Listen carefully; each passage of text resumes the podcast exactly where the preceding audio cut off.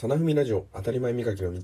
この番組は日常の当たり前基準を高め、人生をちょっとだけ豊かにする番組です。この番組は読書を通して人とつながる知的スナックブックバーの提供でお送りします。おはようございます。真田文也です。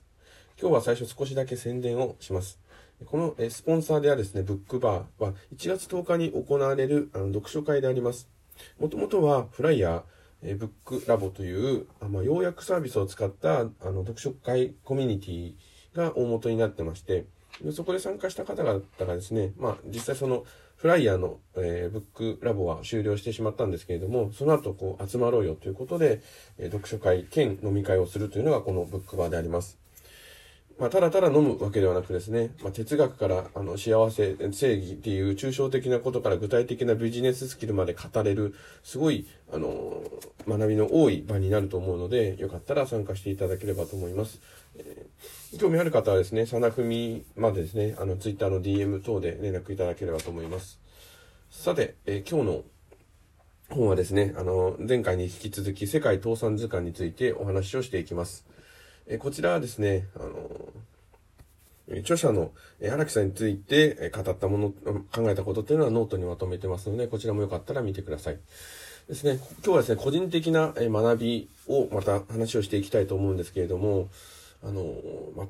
すごいなと思った点ですね、えっ、と、図鑑っていう考え方、ま、これをですね、自分自身で作ってみるっていうことも、すごい価値があるんじゃないかなって思ったのが、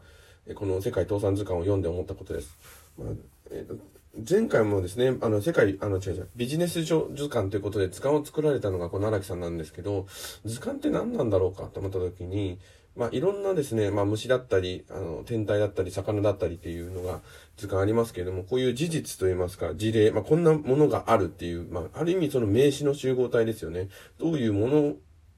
があるのかっていうことをですね、一覧にしたのが図鑑だと思います。で、必ず図鑑にはテーマがあって、その一つで、一つのそのテーマに対象となるものを集めたものっていうのが図鑑だと思います。ちょっと抽象的に捉えてみます。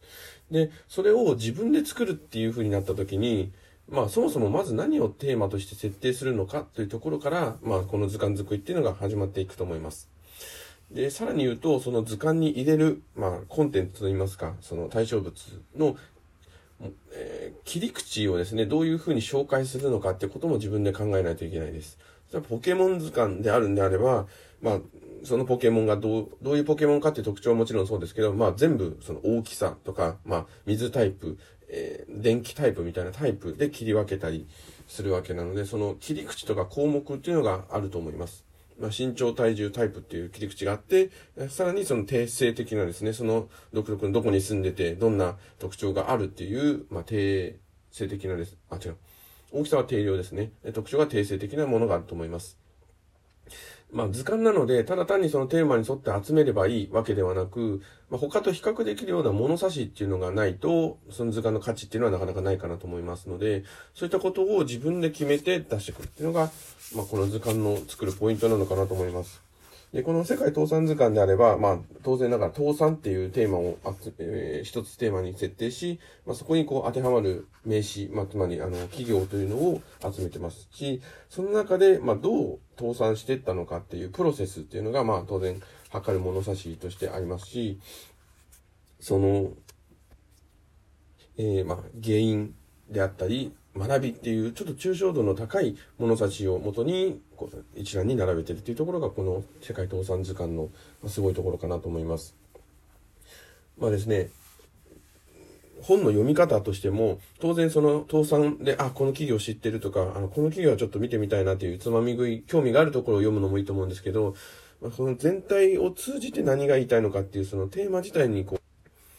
興味を持ってですね、この世界倒産図鑑って読めるのがすごいところかなと思いますし、まあ、そもそも図鑑を作るときにですね、動物に興味がない人が動物図鑑を作れないように、やはり自分自身でもしこう図鑑を作るんであれば、まあ、動物、鉄道、天体、植物とかですね、自分の興味がある少し大きいテーマっていうのを、まず何なのかって設定した上で、あの、じゃあこの図鑑考えてみようかなって、まあミニ図鑑でもいいと思うんですけど、集めてやってみるのがいいのかなと思います。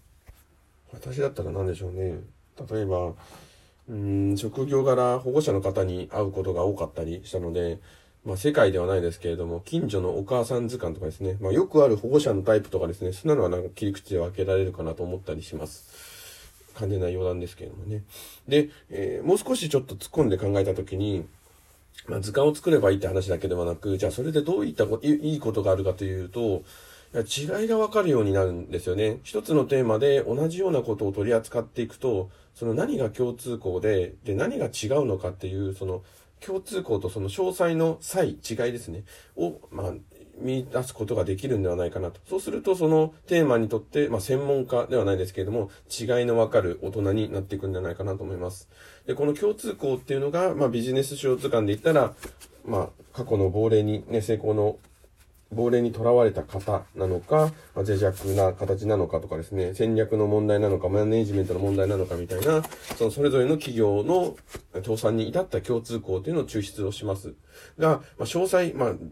もっと細かいところを見ていたら、じゃあマネージメントって言っても、まあ、企業全体の組織のなんかなのか、経営者の問題なのかとかですね、そういった差異があるかと思います。これは、まあ、共通項というのが抽象であり、ええー、違いっていうのが具体、抽象と具体っていうところの行き来っていうのが、まあ、こういう思考の大元になってるかなと思います。えかさらに言えば、まあ、理論と実践ではないですけれども、理屈で言ったらこうなんだけれども、実際にはこうだった、みたいなですね、その、うん、うまくいく、いかないっていうところの、まあ、肝の部分っていうのも、こういった、え同じテーマに沿って整理するからこそ、その違いが見えてくるのかなというふうに思います。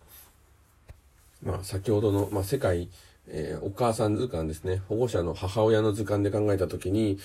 母親としてみんな持ってる気持ちっていうのは、こういう共通項があるよねっていうのが、まあ、抽象であり、じゃあ、たと、まあ、とは言っても、実際の行動に起こしたときに、すごい怒るお母さんもいれば褒めるお母さんもいるし、怒り方っていうのも、まあ、人前で怒鳴るのか、人前ではすごいいい顔してるのに、家の中では怒鳴ってるのかみたいな、その詳細の差異が、まあ、具体ですけれども、こういったものが、やっぱ、わかるんですよね まあ、保護者面談とかでですね、相対した時にも、あ、このお母さんお家ではすごい怒ってるな、みたいなことがやっぱわかるんですよね。